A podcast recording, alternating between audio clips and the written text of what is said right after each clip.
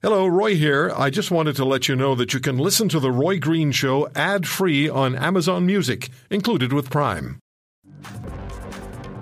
I don't think there's a city, and, and it's terrible to see what's going on in, in Ukraine, but the, the one city that we hear about more, I think perhaps than any other, as far as the destruction is concerned, is Mariupol. A city that, you know, three months ago was active, vibrant, very much like any largish Canadian city. Things were things were good, and there was concern about the Russians invading, but life was good in Mariupol, and not any longer. We've followed very carefully what's gone on at the steel plant. Civilians are out now. Tomorrow is uh, Victory Day in Russia. Who knows what Putin's going to declare? There's concerns about that. But over the last number of weeks, since the beginning of this um, Russian invasion of Ukraine, we've had the opportunity to speak with Dmytro Gurin. Mr. Gurin is the member of the Ukraine Parliament for Mariupol, and he's back with us on the program um, today. Dmytro, thank you very much for taking the time. I, I should ask you, how are you? How, how are you holding up personally? Uh, I'm okay. Uh, nice to hear uh, all of you, and uh, nice to meet you and uh, thank you for first of all thank you for all your help uh, and uh, that uh, Mr. Trudeau uh, brought today uh, to Ukraine. I'm personally I'm okay. we are used to, to the war. it's un- unthinkable and unimaginable, but you one day you used to it. we all of us we thought that this war is for I don't know two months, month and a half, and now we are starting not to uh, you know not to know or but to imagine and to accept that uh, this rain is for the long time, this war is for the long time. And we started to understand, you know, to feel inside that, yeah, it can be until the end of this year and maybe until the end of next year. So it's for long.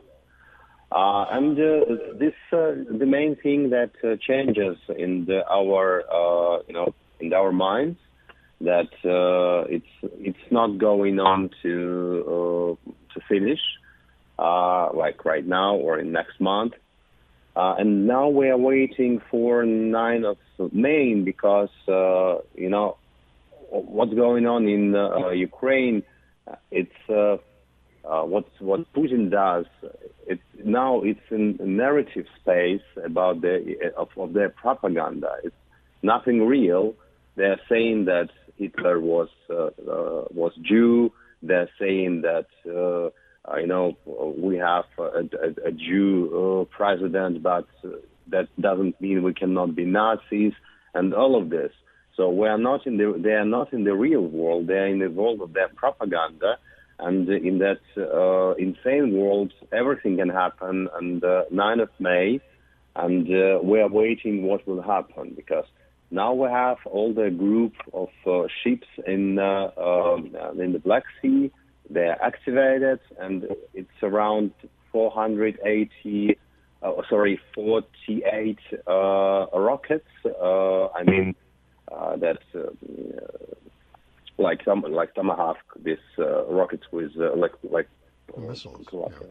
missile, yeah, missiles, uh, mi- missiles, and uh, uh, we are waiting that this today, maybe tomorrow, we will we will have this really huge attack on the infrastructure of Mariupol, of of all the Ukraine.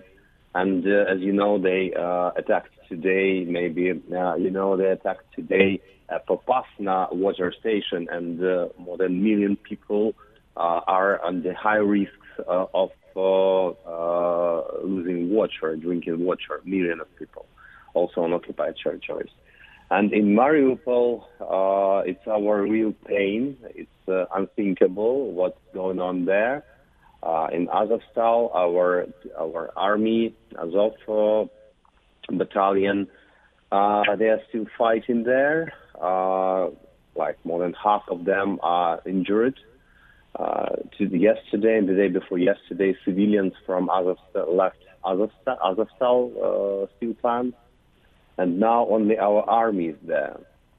So personally, me, I'm waiting. Anything can happen. I think even tactical nuke can happen because the you know Azov is the the Mariupol during these eight years was a Nazi nest in uh, Russian propaganda.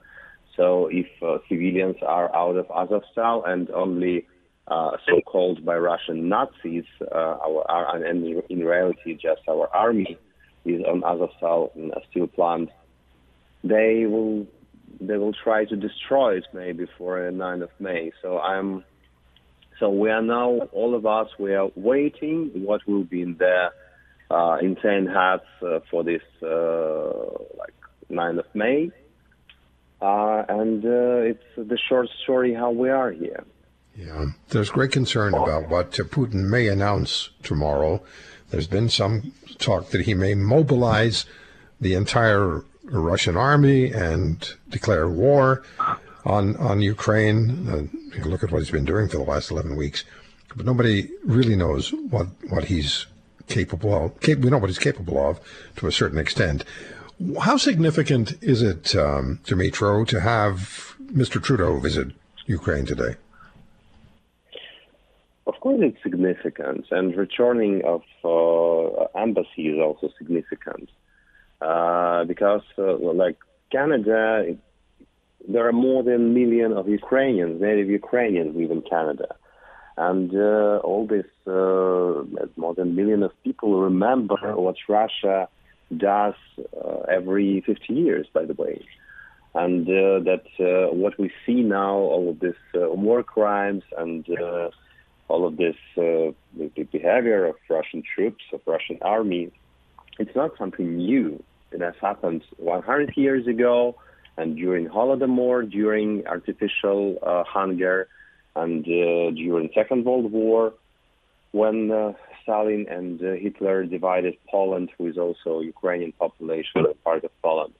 And uh, uh, it's, you know, the Ukrainian diaspora in Canada, they, they are holders of this memory because even in Ukraine, uh, we forget it. And we, and millions of people couldn't believe that Russians uh, with whom we lived uh, like as a neighbors like 30 years already as an independent state and before this in, in one state decades and decades that they will be so cruel and uh, they will be so the, the, all all this cruelty and war crimes we, we, will see and we will have and uh, in Canada Ukrainians they remember and uh, of course the position of uh, political position and support uh, from Canada to Ukraine it depends on uh, really depends on position and activity of Ukrainian diaspora, and I think they were never active as now. They were. It, it can be uh,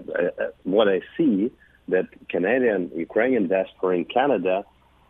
Uh, it can be compared with any the activity. They are really active and uh, they are doing anything like all the Ukrainians all over the world. Yes. So what we see from Mr. Trudeau and Canada and weapons and the financial support, it really helps. If you want to hear more, subscribe to The Roy Green Show on Apple Podcasts, Google Podcasts, Spotify, Stitcher, or wherever you find your favorites. And if you like what you hear, leave us a review and tell a friend. I'm Roy Green. Have a great weekend.